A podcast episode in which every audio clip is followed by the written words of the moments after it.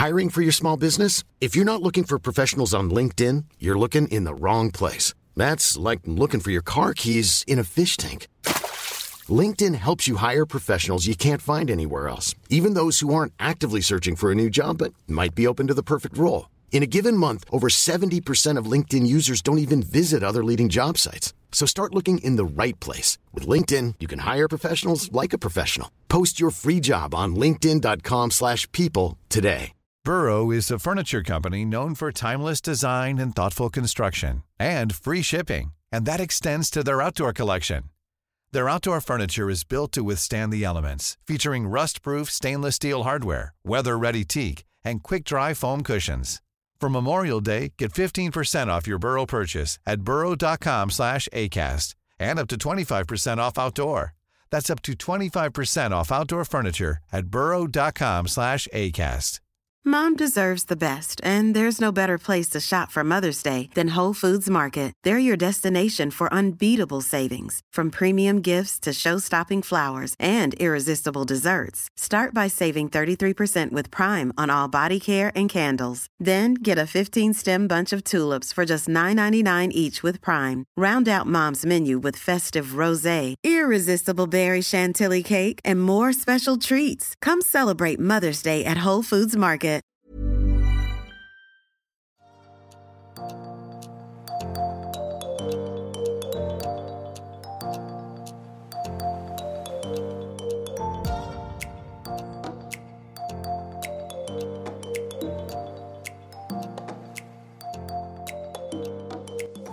Hey, listeners. Thank you for tuning in on the Liveaboard Sailing Podcast again. I really appreciate that you take time to listen week after week. And thank you so much for the many lovely reviews and great ratings. I have had the best time reading those, and I wish I could respond to them all individually, but alas, I cannot, so I will say it here. Thank you. Today's episode is actually brought to you by Mahina Offshore Services, and if that rings a bell, it's because John Neal has been a guest on the podcast before. In the past couple of years, I have learned a lot, but mostly about how much more there is to learn about. Mahina Offshore Services offers three ways to help you get started with the sailing lifestyle ocean sail training expeditions, boat selection and consultation, and a virtual cruising seminar. You can learn more about all of these on the website of mahina.com. And a heads up about a sail training expeditions in Scotland for May. John is offering a special price of just 2000 USD for like two or three of his Scotland expeditions this year. That is an amazing deal. So I've put some links in the description if you are interested to learn more and maybe going to sail in Scotland this year. And now, here's what's coming up in today's episode. Being open to being a different person when you're cruising is huge. There are the traditional pink and blue chores and responsibilities on the boat, and there is absolutely nothing wrong with making any of them purple. Just mix it up and get involved. You totally get to start fresh with the things that you learn about and the things that you specialize and you decide that you love. And nobody can make that decision except for you and your partner. Welcome to the podcast. I am your host, Annika. On the Liveaboard Sailing podcast, I chat with awesome people who live, work, and travel on their sailboats. My guests share inspiring stories and real life advice about the lifestyle so that you and I can be better prepared for our sailing adventures. This week, I'm chatting with a delightful couple, Julie and Gio Capelli from SV Sea Fox. I talked to them shortly after they had arrived to Mexico about their journey to liveaboard sailing. In this episode, we tackle all sorts of topics like how they went from wanting an engineless boat with no plumbing to owning a beautiful Swedish built sailboat, and how they really, really dove into being super prepared for this lifestyle change. Here is my chat with Julie and Gio. Maybe we'll start from the a, a, little bit from the beginning. So, how long have you been boat owners now and liveaboard sailors? So, as far as boat ownership, uh, that goes back many, many years to many different kinds of boats and hulls. Which, when we started talking about it, was actually helpful in our development as sailors because um, if you've never touched a boat, you've never launched a boat before, if you've never felt what a swell feels like or taken wake from some um, pass- passing boat. passing boat. Yeah. Um, so it really helped owning boats in the past. But our first sailboat uh, we bought in 2019. Her name was Moxie. Um, we bought this sailboat in July of 2022. Mhm. So we've had Sea Fox is her name for six months now. And we've lived aboard since we bought the boat. Literally the day that we closed, we were dragging our stuff down down in the dock cart, like, okay, they got the money, let's move.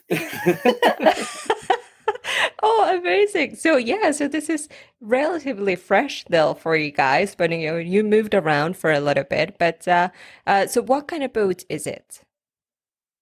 Sea Fox is a 2002 Malo 39. So she's built in Sweden, um, shipped over here for the first owner who had her delivered in Seattle. We're the third owners. She's been hanging out on the west coast of the US and in Mexico for 20 years now. Oh wow, nice. Oh yeah, that's really great to be the third owner, so it doesn't have a, you know, you know a little bit of the history then, uh, for sure as well. But um, why and how did you end up with uh, with this particular boat? Was it always something you thought about, like if that was in your on your, you know, to-do list to buy this specific boat, or how did that evolve? uh, not at all. It was So a our- process. yeah, it was very much of a long drawn out process. Our our first boat purchase list was very very different than what we're on currently. Uh, we decided that we were going to go cruising, and then we started with all the run of the mill cruising books. We started with all the Pardey books, and Hal those Roth. books, yeah, Hal Roth books, and those books are getting pretty dated now. Those boats that they're sailing on are now 50 years old. The boats they're recommending in those books are 50 years old. But we started with those books and we were like, these are really cool designs. They're Mhm. very salty looking. You know, these people are out there doing it in these boats. We could do the same thing. Um, and we, uh, I would say the best thing that we did as far as our boat purchase was uh, hiring John Neal as a boat purchase consultant. Mhm. Um, our uh, John was really uh, instrumental in getting us to think outside of the box. He wasn't. He didn't come right out and say, "Hey, what you're thinking is not correct," because there's a, a boat for everybody. But he said, "I know you're thinking that this will work for you, but I'd like you to think about this and take a look at something else and how would." I know that this isn't part of your list, but why don't you take a look at one of these things and and how much it costs and what year it is and um, and the the different sailing characteristics of this boat compared to one of these old double enders or an old full keel boat, and uh, just think about something something different. So um, the help that we had from John really steered us to evaluate what we wanted out of a boat. Mhm. Um, and once we could put the criteria of these are our goals, let's match our goals with the boat, then we had excellent help in aligning those those two different things. Yeah, initially we were like, let's go do it. All these boats that we're seeing for sale are like 20, 30,000. We're not afraid of that. We don't need plumbing. We don't need electricity. We love camping. We'll be totally fine. It's going to be a great adventure. We were so gung ho. and John was the only person in our circle, really, after we hired him, who was like, you guys seem like you want to do this for a long time and you want to make this your life. And I would just encourage you to think about what your life would be like if you camped full time forever. We were like, hmm, that's a really good point. Maybe we would like to have an actual head. Maybe we would like to have some power and some heat. And then thinking about like what we love to do. We're both water people. We grew up on boats with our families and playing in the water. I was a scuba diving instructor. Gio's really into spearfishing. Like we know we want to be in the ocean all the time. And that was a big part of the draw for living aboard and going cruising for us. And John was the only person who was like, you should look for a boat with good water access because you're going to be in and out all the time. And if you have like, a double oh, ender, you're going to be walking off a cliff to get in the ocean. yeah, we're like, that's a really good point that we didn't even think about. So just there were there were quality of construction points that drew us to the Swedish boats and the Malo in particular, and then all these other kind of what we previously thought were creature comforts, which we then evolved to thinking of as non-negotiables. that kind of helped us land on this would be one of the boats that would work for us because the market's been tight for the last couple of years, and we wanted to make sure that we were shopping for a few different boats, not just we have to have this model of this year and it's got to have this layout and these custom features or whatever, because we'd be shopping forever and maybe not find something. So we just kept this like evolving list of a few models um, and we shopped for all of those models and their different configurations and finally got this one. Yeah, one of the the big criteria for us was um, lowest cost of ownership. Mm-hmm. And we didn't start out as millionaires or trust fund children at all. We earned every penny that we spent on this boat. um, but the lowest cost of ownership, if if you look uh, and really pay attention to, to John's cruising or uh, selecting a cruising boat seminar, uh, he he itemizes out for you how old the boat is, how much is going to cost you to refit, how much is going to cost you uh, as uh, as the owner to maintain it annually. And when you amortize those costs, the newer the newer the boat you can buy, the less it's going to cost you in the long run. Mm-hmm. You can buy an old salty boat that needs you to dump 100 grand into it for 50 60 grand and you're still going to get the 50 60 grand when you sell it whereas if you right. buy a newer boat you're going to have a lot less age related issues associated with the boat um, you're going to have all, all those really big ticket maintenance items. I'm not going to say all of them because you never know original construction, what kind of gremlins are living in there. But the fact that a mast hasn't been banging around for 50 years on a boat is a lot different than one that's been up there for 15, 20. And if you're looking at a a 50 year old boat that needs all new rigging and a new mast and a new an electrical boom. overhaul. It's ready for f- fresh plumbing. Like you're tearing that thing apart, and you are not going cruising the day you buy that boat. yeah. so uh, lowest cost of ownership was um, a priority of ours, um, and John really helped uh, help paint the bigger picture of how it is the lower cost of ownership because we looked at some boats and he said, "Well, I want you to think about this," and then we talked about it. I was like, it was cool because having his uh, boat consultation, he's an unlimited resource. You can send him an email two o'clock in the morning when you're having these these thoughts that are keeping you awake. And it was like, John, so I know you said this, but why? And he will very pragmatically explain to you uh, through his many years of experience um, why what he has told you, how he has led you, um, is truth and how it can help you in your boat selection. Yeah, and I mean, it sounds like you had a bit of a journey going from like maybe, you know, 32 foot boat with no engine, no plumbing, while going camping to ending up then with the, you know, 39 foot well built quality boat. I would be really curious to hear what were some of the other boats that you were considering and how long did this whole process of you actually finding these particular boat uh, take? Oh gosh. So I think that once once we got turned on to some of the higher quality Swedish builds and um, and other builds, it was probably about a year that we were looking really hard for this our new short list. Um, we looked at a couple of Hallberg-Rassy's. We really liked the Hallberg-Rassy 36 or 37. Those are beautiful. We looked at Malo 36. Um, we looked at a couple of island packets, which are still in business and really stoutly built, strong, comfy boats. Um, but we want to sail more. That's why we didn't go for one of those. What else do we look at? Cape uh, George. so we put offers on four boats before yeah. we put an offer on this boat that was accepted and everything panned out. Um, and everything in life happens for a reason. It's probably good that we, one of the offers we put on was a full price offer for an Ovni 345 that was in Ireland, uh-huh. which would have been an, an interesting acquisition. Uh, that didn't work out. The, the broker wasn't a very good communicator. We didn't want to give a bunch of money to someone that wouldn't send us an email back. but you know, in hindsight, looking at the design and, and the constraints and, and how small that boat is with such a mm-hmm. shallow bilge, it would have been a lot less room for stores. Um, so we were at uh, Swiftsure Yachts, um, just Seattle, just looking around. We spent a lot of time looking for boats. We were on the docks every weekend. Every chance we got, we would go to different brokerages and see what they had out there, or just walk through marinas and try to sneak in gates and so we could look at the different boats and see who's on what. And maybe pick some owners' brains about what they are on and how how it sails and how they like it. Um, but we were at Swiftsure Yachts one day after we had looked at a uh, it was an Island Packet 370 and a Beneteau. We looked at a Beneteau that day. Yeah. Um, and we're at Swiftsure, and uh, Pete McGonigal is an, one of the coolest brokers we worked with, and he was on board a Malo 39, and he was redoing some teak bung plugs on the deck. And we were like, "Wow, this is a beautiful boat! Like this is completely out of this is untouchable to us right now. Like it's completely out of our budget. It's completely you know higher class than anything we could afford." Uh, Pete was like, "You know what? Why don't you just take a look? It's clean, it's here, go aboard, check it out. And we went on board this boat and it was like, oh boy, this thing is fantastic. this is so, so cool. nice.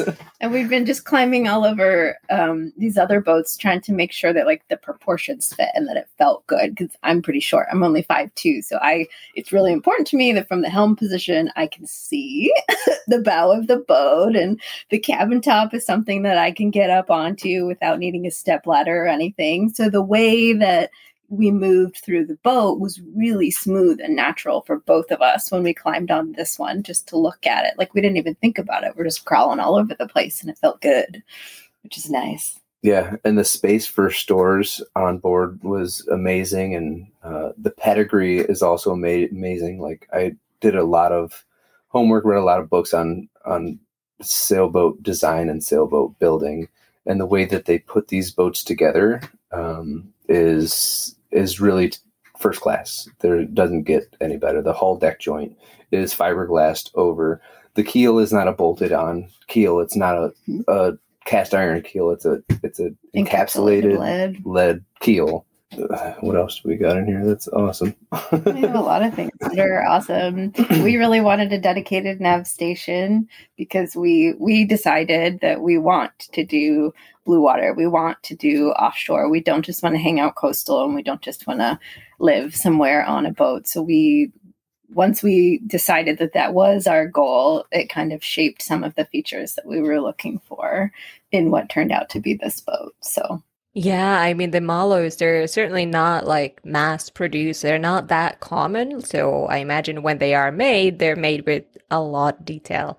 And they do look gorgeous, like most Swedish boats that I've ever seen. They they're really great looking.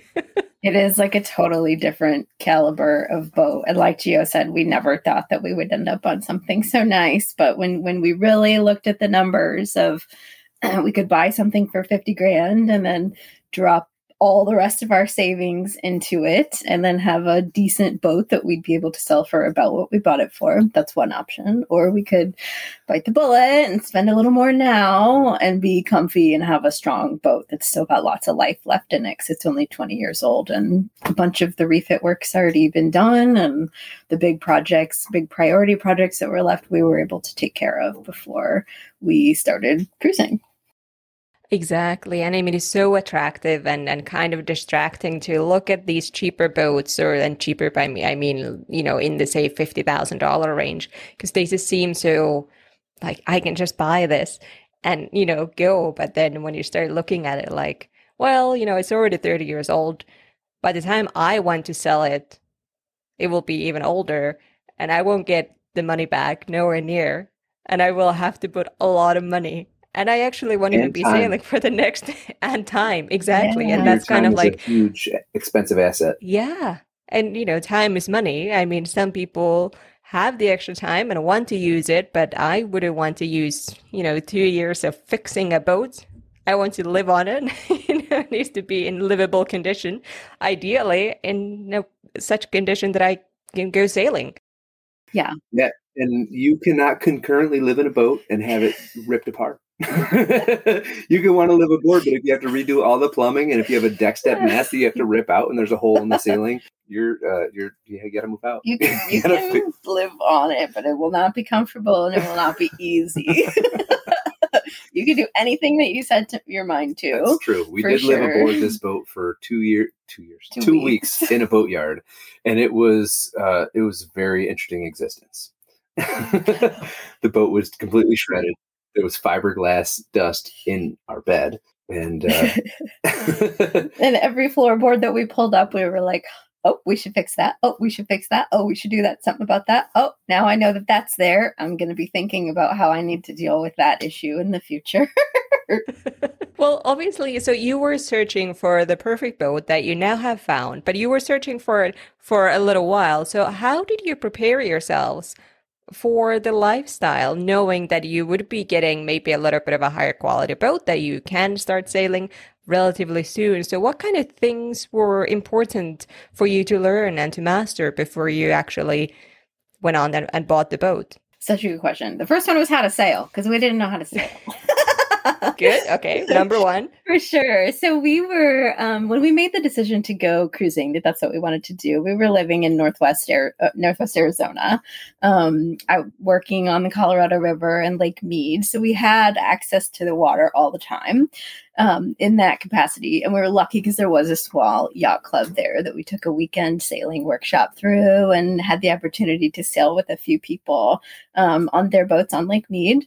Um, we took the the basic ASA 101 class in Arizona just to kind of reinforce that basic sail um, basic sail skills. And then we bought our little trailer sailor Moxie. She just had a little cabin that we could take out camping on the lake for a week, two weeks at a time, and really reinforce our boat handling experience because that is important.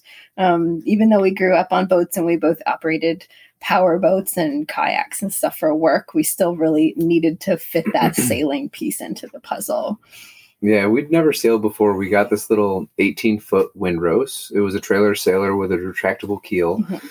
And uh, the mast kind of sat in these bunks above the boat when you were pulling it down the road. But we'd take it down to the lake. Uh, it, we made a pact to do it once a month. We'd take the boat down there at least. Uh, we knew nothing about sailing and, and knowing about points of sail and sail trim and just the parts of a boat. You know, when we started working with the Nevada Yacht Club, uh, we went on some race boats um, and did some some races around the buoys with these guys, and it was uh, it was a horrible experience. Uh, they, we were on board these boats that were not well taken care of; they're falling apart as we're using them, and the guys are yelling at us in terminology that we can't understand. It was like They're there like, was ease like a the- ease- totally different language. Yeah, ease, ease the jib sheet, and you're like, "What's jib? What's sheet? How do I ease?" Like it was, it- and, and then they just yell it louder at you, like you're supposed to understand. And it was, it was like, "All right, well, this isn't going to work for us because we're getting yelled at, and we don't know how to communicate yet."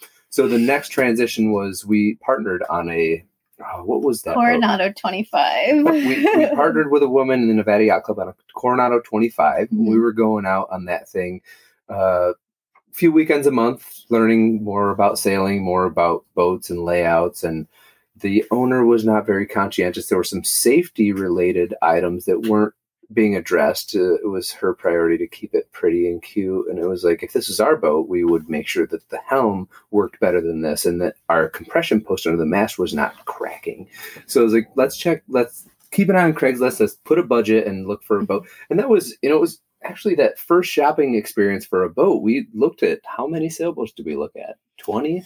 yeah, quite a few. And we're living in the desert, right? So it's not like sailboats are a dime a dozen. In the desert, there's a few, but a lot of them have been baked in the sun for a while. So you're like looking at the boat, but then you're also looking at like the tires on the trailer and whether they're about to blow or not. So yeah, we got a little trailer sailor. It was an excellent uh, learning platform. Uh, although it was camping, we got to learn about sailing, sail trim, point of sail. Did some anchoring, uh, learned the terminology of the boat. Got to get some firsthand refit work. I rebedded all the port lights in there. I remade all the port lights in there. I put new Mhm. chain plates on it. I did redid some of the standing rigging on there. So it was a good uh, introduction into sailboats. Mhm. And the next big thing that we did was um, we want to be sa- we wanted to be safe. We wanted to be well prepared. So rather than continuing to do weekend classes, we hopped on to one of the Mahina expeditions. Um, I think it was nine or ten days sail training expeditions in 2020. And that was such a huge catalyst for us getting to go sail with John and Amanda at the time. Um, and the, there were four other students on board so there were six of us and we had all this dedicated time on a bigger boat learning with an instructor which makes it comfortable. And the priority is really on preparing you and teaching you and then helping you learn what else you don't know and what you're good at and what you want to focus on. And that was so huge for us to do that. Um, and that actually led us into our ne- the next step, which we didn't realize we were going to take. we try to be open to new doors um, all the time because we just keep falling through new doors that are awesome that we didn't even know that were there. One of the stops that we made on this sail training expedition was at Skagit Valley College's Marine Technology Center up in Anacortes, Washington. Um, and we had like a morning workshop there, I think, with Mike Beamer talking about marine engines and cooling systems and some basic maintenance stuff. And I was like so overwhelmed. I'm like, I don't know any of this. I don't touch the engine. I'm terrified of electricity. It's always trying to kill me. Like, this is crazy. And Gio's like loving it. He was so in his element, having a blast, like seeing all the engines and all the training aids in that place. And it was super cool. So we came home and we're like, I think it'd be really good for us if we went back to school. we're going to go to school to be certified marine technicians and we're going to do it at this place because this sounds like an awesome next step for us. Yeah, wow. What a what a journey and so useful. So really starting from the very basics of we need to learn how to sail and then learning about safety, introduction to boat work and getting that more offshore experience and then getting really into the nitty gritty of let's learn everything that we can out of that. So that sounds like a really interesting education that you mentioned. Well, so so Julie is very calculated as far as how she does everything, and I'm a planner. She she neglected to mention that. So before we decided to go on an offshore cruising sail with John and Amanda, she had looked at all of the ASA courses that they offer and priced out all the ASA courses that they offer. And if you look at the value of all the ASA, how much is going to cost to take all the ASA courses, and then how much it costs to go out with John for a week or 10 days on one of his mm-hmm. sail trainings and what what you get out of um, an extended cruise versus like weekend? It's a much better value. So we uh, yeah. yeah.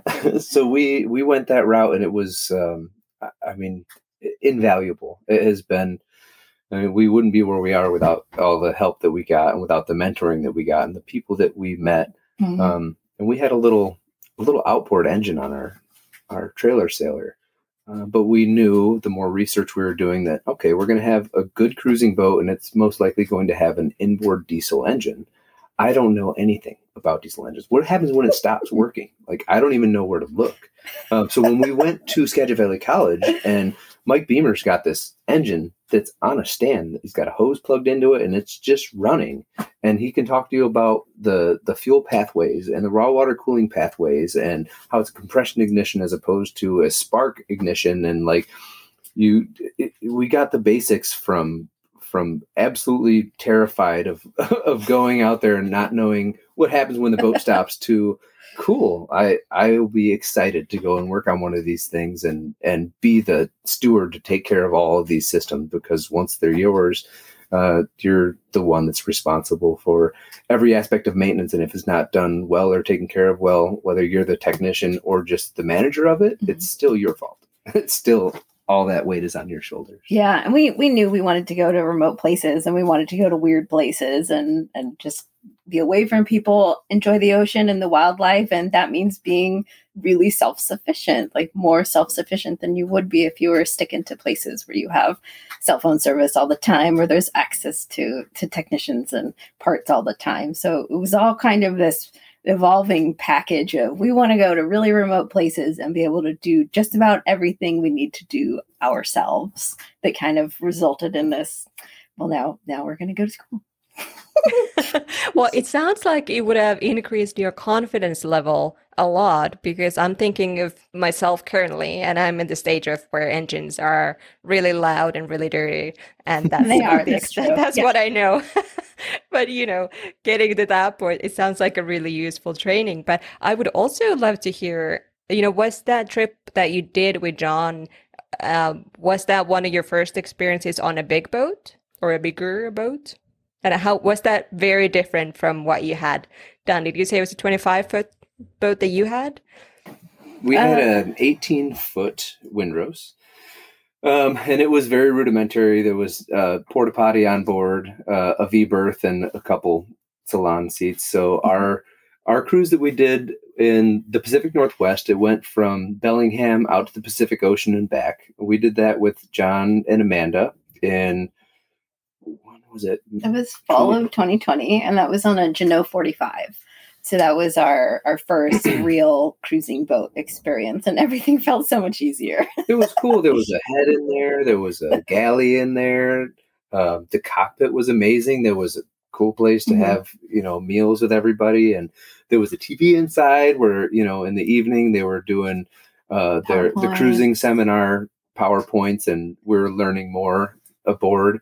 So yeah, it was a very different experience than we had had on Moxie, but it was part of the natural progression, right? And it was uh, something you wouldn't get from ASA. If you're going to ASA and learning celestial navigation, you're going to sit at a desk. If you're going to ASA and you're learning uh, points of sale sail, we were on a Cal 22, mm-hmm. I believe.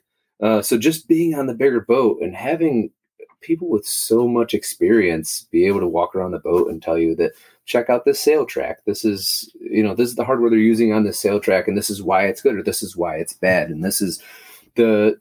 Uh, let's look at the mainsail right now and, and break apart the anatomy of it. What is uh, how is it sewn together? Are there battens? Are they full or no battens? And, and what is the advantage of having, um, you know, this sail versus that sail? It was, I mean, in invaluable.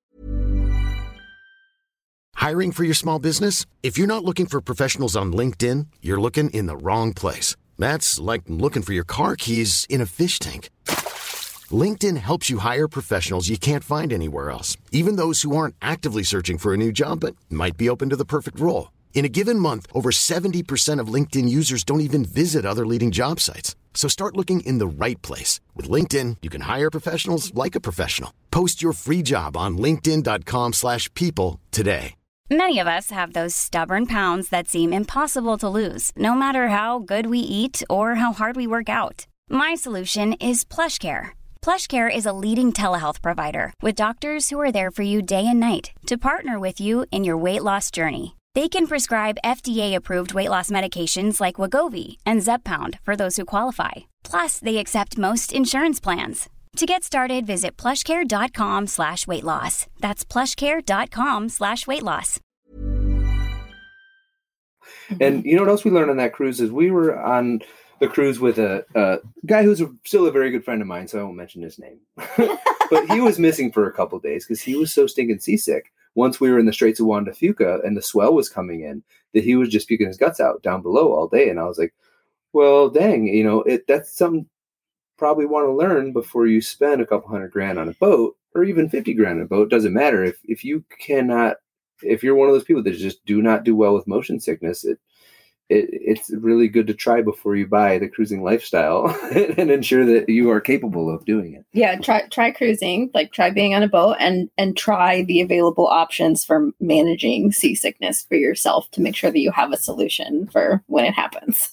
Something that works for you For sure, such a good advice. And I'm still a little bit in that process. I think I'll be fine. But I did get mildly seasick on a trimaran in very calm conditions at first. So I think I just need to get used to it a little bit first before I start moving around too much on the boat. But uh, that was quite funny. It was like, oh man, day one on a freaking trimaran. Like, how much more smooth can you get? oh, and maybe some of it was nerves too. Cause Probably, yeah. You go out. it, it ended up being fine. The next day, there was nothing, but it was just, you know, day one. It's like, oh man. Wasn't expecting that. I got seasick for my first time. I didn't puke, but I got uh, very nauseous and I almost lost it for the first time on our way down here to Mexico. Yeah. Which was not even a month ago. I've been on boats forever, been on the ocean forever, mm-hmm. and um, never been seasick before. But we were staging to leave for Ensenada from San Diego. and we left the bay and we're sitting out out front of San Diego Bay and we decided to drop the anchor and a bunch of storms had just come through and there were 15 foot swells coming through. So we drop the anchor. We're down below. The wind's blowing. The boat is just flailing at the end of an anchor. And I'm down below trying to cook. And I'm like, Julie, I'm getting sick. We gotta should go. probably go right now. um, and it, I've never taken motion sickness pills. I took a, a Dramamine and I went below for a nap for an hour and everything was, was good to go. but you Mhm. never know when it's going to come. And, and from what I've heard that uh, it's, if you haven't been seasick yet, it's only a matter of time. It will happen to you. so yeah, just get you know get familiar with the feeling because it doesn't mean that you can't go sailing if you get seasick. It just depends, you know, how severe are we talking and how do you manage that. Yeah, and be You know. prepared. Yeah, like have have things on board. Have uh, motion sickness pills and um, uh, what emergency we use. Yeah, we Is- keep a couple different motion sickness over the counter medications, even though until now none of us had been seasick. But I like to be prepared because, you know, Girl Scouts are always prepared. so I brought a few different ones, not knowing if they'd ever get used. And I had a little corner with like saltines and emergency for vitamin C dose and to rehydrate a bit in case anybody throws up. And we just have a little, little, little seasickness comfort corner in one of our cabinets where everything's in the same place. yeah. So even if it's not us, we have crew on board that end up getting sick, it does become a uh, a health concern if Mhm. someone is puking to the point that they can't stay hydrated. Exactly. Yeah, that that's exactly it. So it can be serious, but hopefully not. And I've also used those um uh, I forget the brand name now, but uh, those sort of seasickness patches that you put behind your ear. They can be good, can also be really weird if you use them too much. I experienced that, and I I put like one full one. I think you're supposed to put only half, and ahead of time, and I just put on a full one, and I like my vision was so blurry I couldn't even read my book. It was just like, oh my god. wow, it's kind of scary. it was a little while. I was on a ship, so not on a sailboat. I didn't need to do anything. Just you know, lay in my bed, and that was all fine. But uh, yeah, there's a learning curve to taking the medication as well, or preventative medication. for sure. And Yeah, uh, there's yeah. a success story for our buddy that was down below on the Mahina Yes. trip. He has since found a medication that's only available out of Canada. It's called Stugeron. Yeah. And um, that uh, different um, motion sickness medication works differently for different people, and that ended up working for him. And he is able to be out on a boat just so long as he is proactive about uh, managing his motion sickness with that medication, Stugeron. Oh, that's wonderful. Okay, that is definitely good to know, and and I'm glad that there's a happy ending for that story. Yes, because he wants nothing more than to be a sailor. It's true. exactly. So, on this podcast, I often talk about the different approaches to this live aboard life, and I would love to hear what does the cruising lifestyle look like for you now that you are actively in it uh, as of six months ago. So, are you guys on a sabbatical? Are you working? Are you just cruising indefinitely until savings run out? Like, well, what's your situation in that respect? it's totally dynamic and it's constantly evolving and changing.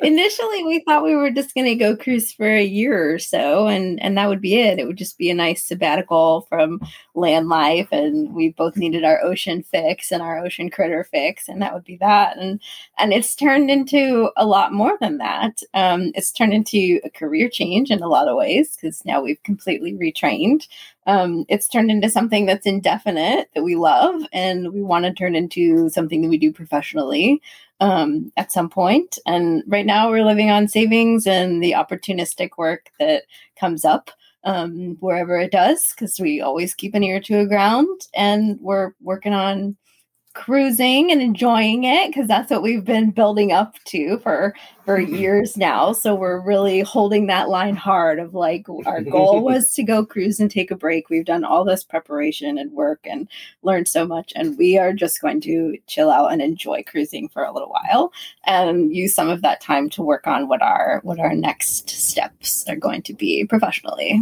I also think it's important that um, that we have this this first real cruise. Um, so we want to do it professionally. Like I, Oh gosh, I've had so many different careers in my life. Like before we our last re- retirement, which it was not a retirement, it was a decision to go do something cool. Yeah. Um, I was a biologist for Fish and Wildlife Service uh, for 12 years um, at a facility in Arizona. And but before that and after that, I've done so many different things. Uh, everything I've been successful at, and we retrained at at Skagit Valley's Marine College, and we got excellent training. I feel very apt at at the learning. And I was, you know, when we were going to school there, I was like, Julie, I'm done retraining. This is it. Mhm.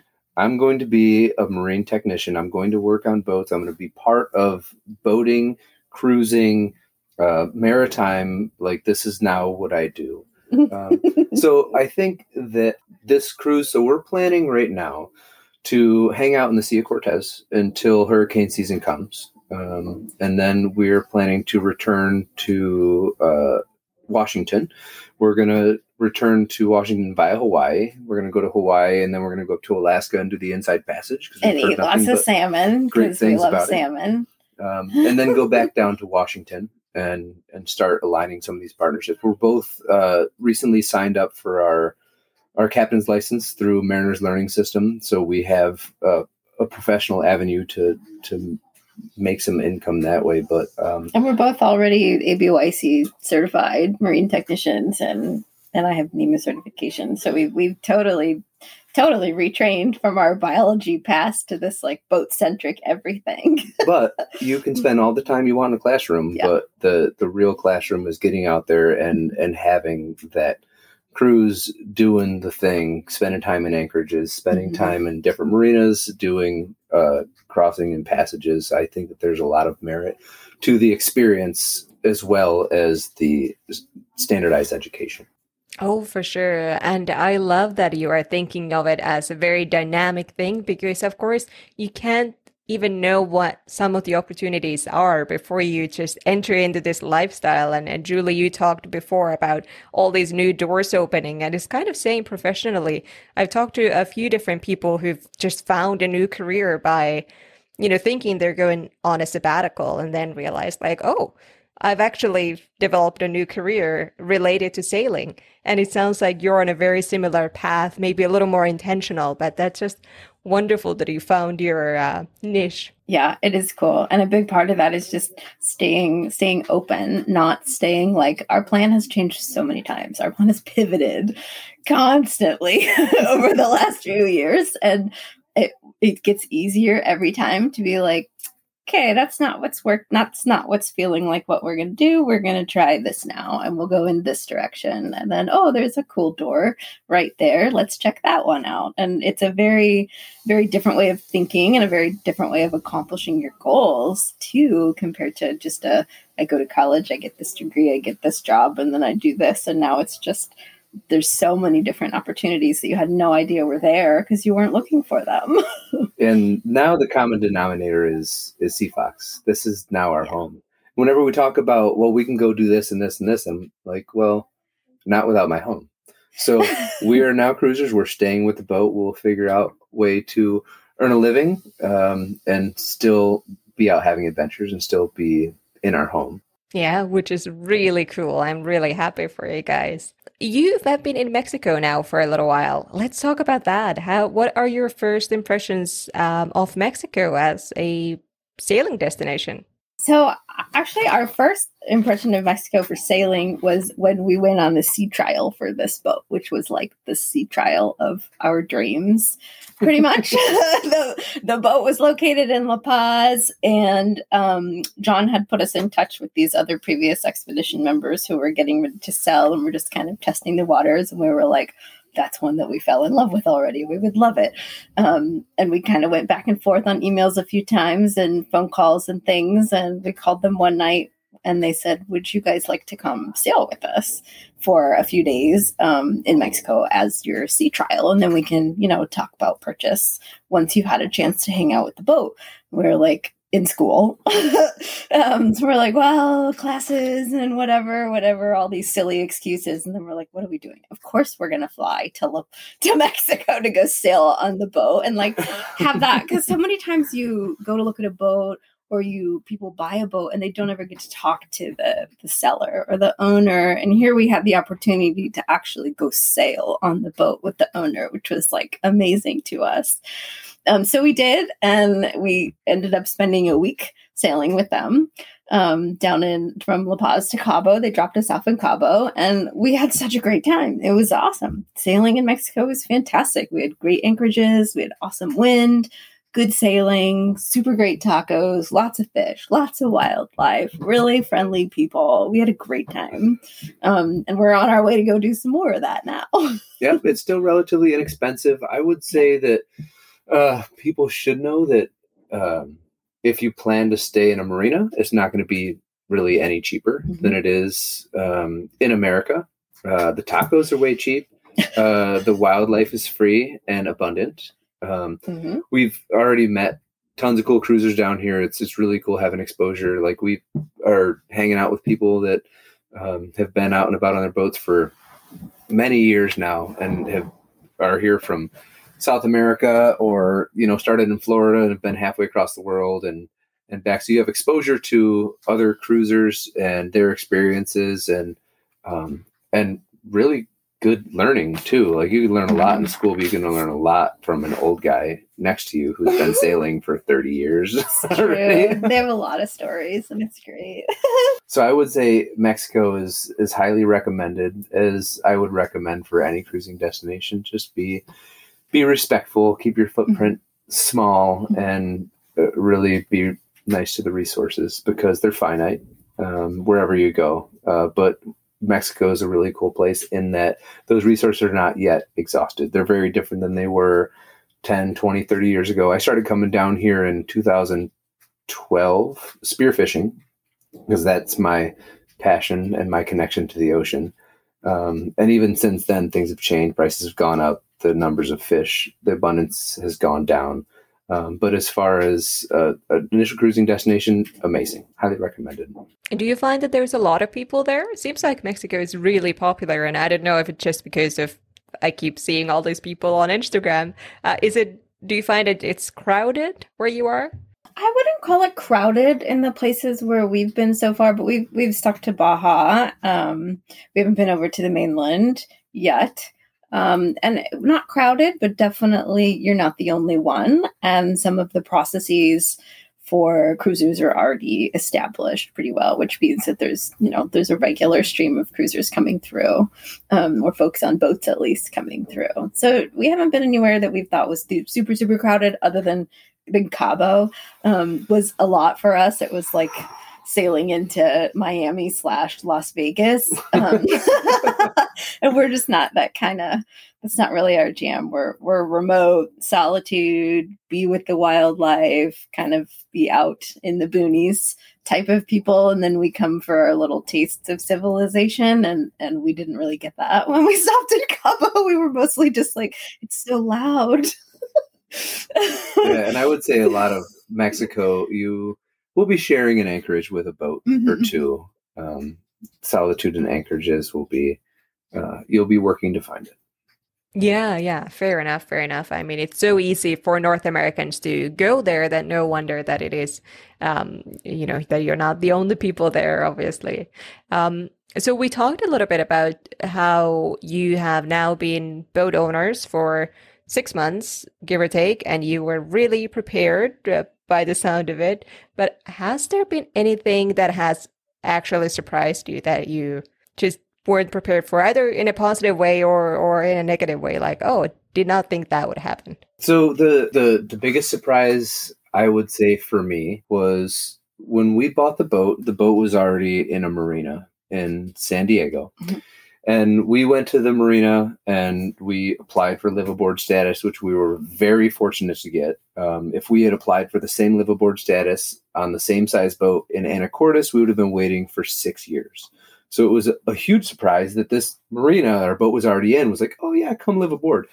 Um, so we we move aboard and we're doing all our refit projects and our outfitting, and we learned that there's a, a huge distinction between liveaboards and cruisers when we were there. Mm-hmm. Um, we're on this boat on a boat that we spent a lot of money and that we have nothing but pride and great intentions for.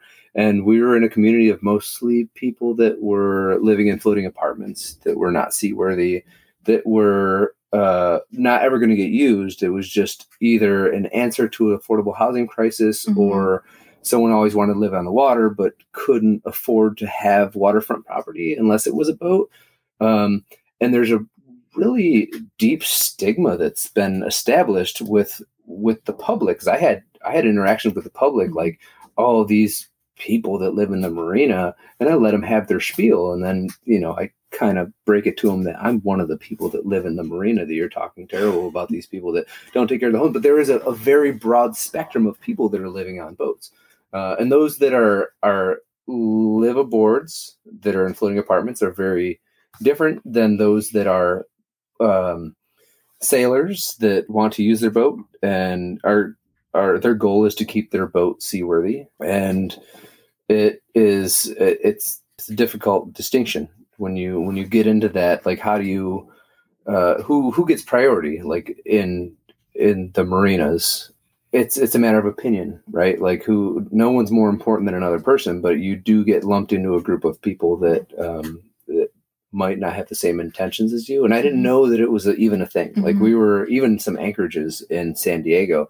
We're like, cool, we're going to go out for a sail and then stay in this anchorage. And you're there in a group of, I mean, uh, homeless people that are not taking care of their boats and not being respectful of other people or the water. They're just there uh, because they, they that's their means. Um, it's, it's interesting in looking at our future as cruisers, like how are we going to establish ourselves as as different than those people that are just liveaboards that are staying in floating apartments how are how do we let it be known to a marina like we don't want to wait for six years because you're not trying to keep us out because we're just trying to live in affordable floating housing that we are are here to be members of the boating community and good stewards toward the ocean and the resources mm-hmm. as opposed to people that are just living on boats because they can't afford or don't want to be part of uh, society in in the way of people that live on land. Mm-hmm. Yeah, and and it, it was a, it's a temporary thing for a lot of cruisers I guess, where we were like, we only need this for like six months, and then we're to take off or a year, or whatever it is, versus it being an indefinite live aboard thing. So that that was definitely uh, an interesting diversity of communities that we were exposed to for the first time. Yeah, it's really interesting. I know there's a similar issue in British Columbia on the west coast of Canada. Um, even like reputation wise, um, if you know liveaboard, um, well, liveaboards are not very welcomed into marinas anymore because of those few people who have who essentially are or have been homeless and maybe they've uh, you know salvaged a boat and are living on it until it sinks type thing and uh, that has caused some issues then in the wider community there. So there's definitely a distinction there uh, for sure. Yeah, we did find that like showing up in person at the marina office helps a lot um, not just calling and saying, "Hey, do you have any live aboard slips?" Which is tricky if you're really far away from the marina you're trying to get into. But but if you can, as much as you can show your face and yep, show nice. pictures of your boat and, and be presentably, yeah, it makes a big difference. yeah. It's like go to a job interview. exactly. Yeah, it really um, is. but that that said, though, I think one of the other big surprises for us just in the last few months has been there there really is no one size fits all cruising goal or dream. Um, we firmly believe uh, from our experience that figuring out what your goal really is and who you want to be as a cruiser and how you want to cruise is a precursor or prerequisite to deciding which boat you want and where you want to buy it and all that fun stuff.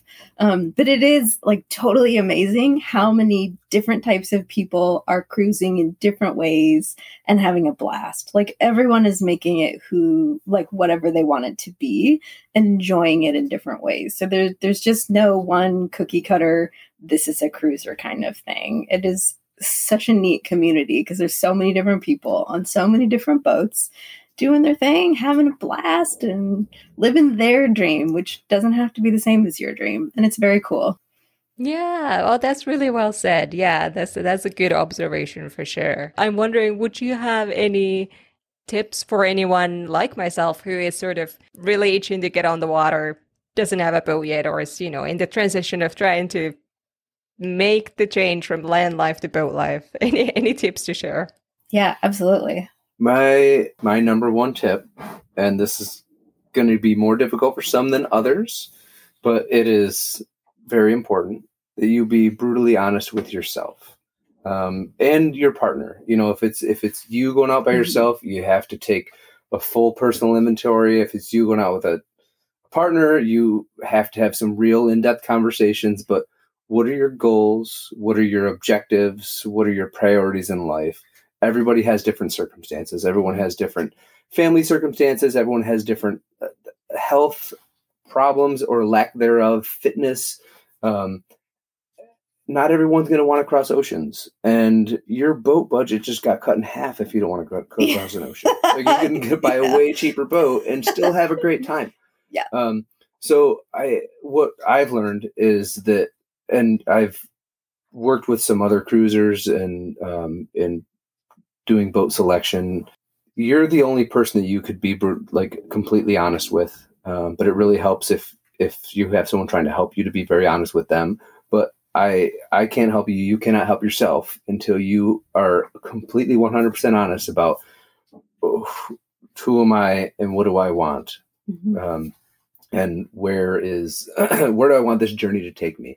If you're 100% honest with yourself, that will make your your boat selection um, and your journey that much easier because you're not going to have to make up excuses for yourself or your uh, inequities along the way. You mm-hmm. just, mm-hmm. you know, if if your conversation with yourself is true and real, um, that I would say that's my number one tip. And I think along with that, we often hear people recommend um, chartering a boat in the Caribbean or something for a week before they decide if cruising is really for them. And I think I would take a step back from chartering and I would say do a week long sail training expedition of some kind. Make sure that you have an instructor to help you out, especially if you're brand new to boating. Like a bareboat charter when you have no boating experience is can be a lot for some people if they're not super into it. Um, and having somebody help you learn these things is great. And having the opportunity to have material presented to you and then you can decide if you really love learning that stuff or not. If you are really into charts and electronics or something like that you're just gonna like soak it up and be like this is the coolest thing ever but if you can't stand paying so much attention to the weather or learning how the weather works like that might be something that you're just not gonna not gonna enjoy and it might deter you if you don't have someone helping you with the other aspects of cruising that you could maybe make yours, make your corner. I didn't think that electrical work or any of the boat maintenance stuff would be my corner at all by any means until we went to school. And I'm very happy that we did that. Um, and now she's my phone a friend. Yeah. I'm like, hey, baby, this thing's got a bunch of wires in it. Come look at it for me. yeah. Um, and that kind of gives gives me a different point that I talk a little bit about in the, the Mahina seminar is that being open to being a different person when you're cruising is huge. There are the traditional pink and blue chores and responsibilities on the boat, and there is absolutely nothing wrong with making any of them purple.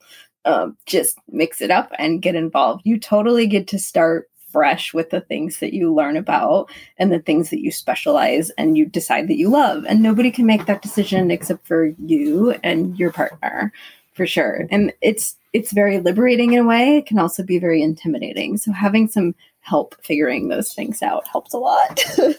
we also I coined this a while ago actually. Um, I always apply the pi rule. to boat things. And my it sounds very scientific because that's where we came from. The pi rule basically states that if you think it's going to take an hour, it's going to take 3.14 hours. And if you think it's going to cost $100, it's going to take $314 to happen. And if you apply the pi rule to everything that you're doing on your boat, you will never be disappointed. It's true. Your your expectations will always be realistic. That is excellent advice. Yes, and a, a good you know, a little mind trick to keep in mind uh, as you're preparing budgets, especially, which I assume are always a bit of a surprise. So, yeah, good planning tool. I like it.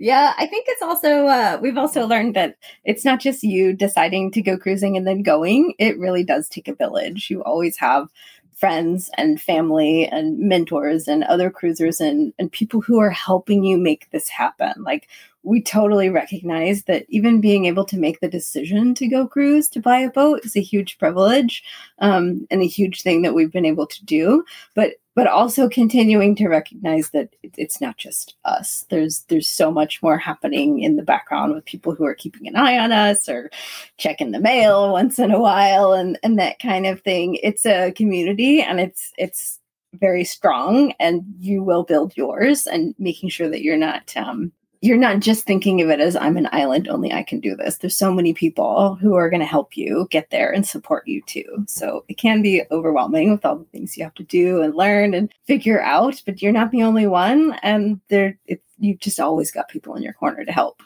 Yeah, that's well said as well. Like it's it's not a lonely process once you start to get into it, or it doesn't have to be. Rather, I guess if you really want to do it all by yourself, you can. But uh, yeah, I I would say that it's the sailing community, even for me, who is not even a sailor yet, it has been absolutely fantastic. You've been sailing. You are a sailor already, Annika. Uh, sure, sure. I, I, don't live on a boat, so I'm not a liveaboard sailor, let's say that way. That's okay. I'm an aspiring sailor. Well, thank you, Julia Gio. This has been absolutely wonderful to chat with you. If people want to connect with you online and, and go follow your Mexican Mexican adventure, where can people go and, and find you guys? Uh, we have a pretty basic website set up. It's um, capellimarine.com, and we've got links to our Instagram and uh, a Patreon account on there. We also um, teach through the Mahina virtual and in person seminars. You can check those out and learn from us a bit.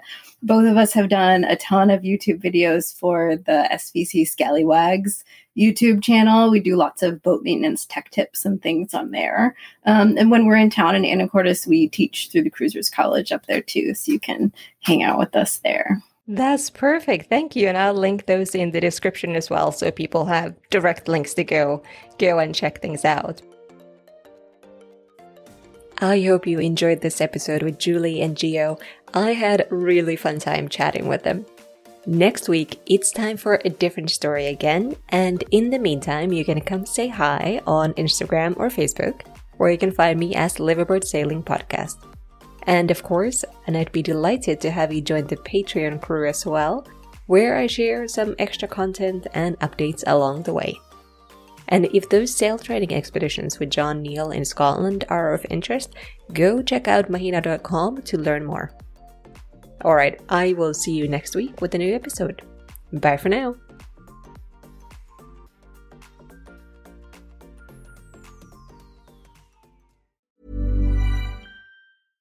Imagine the softest sheets you've ever felt. Now imagine them getting even softer over time. That's what you'll feel with Bowl and Branch's organic cotton sheets. In a recent customer survey, 96% replied that Bowl and Branch sheets get softer with every wash. Start getting your best night's sleep in these sheets that get softer and softer for years to come. Try their sheets with a 30-night guarantee. Plus, get 15% off your first order at bowlandbranch.com. Code BUTTERY. Exclusions apply. See site for details. Mom deserves the best, and there's no better place to shop for Mother's Day than Whole Foods Market. They're your destination for unbeatable savings, from premium gifts to show-stopping flowers and irresistible desserts. Start by saving 33% with Prime on all body care and candles. Then get a 15-stem bunch of tulips for just $9.99 each with Prime. Round out Mom's menu with festive rosé, irresistible berry chantilly cake, and more special treats. Come celebrate Mother's Day at Whole Foods Market.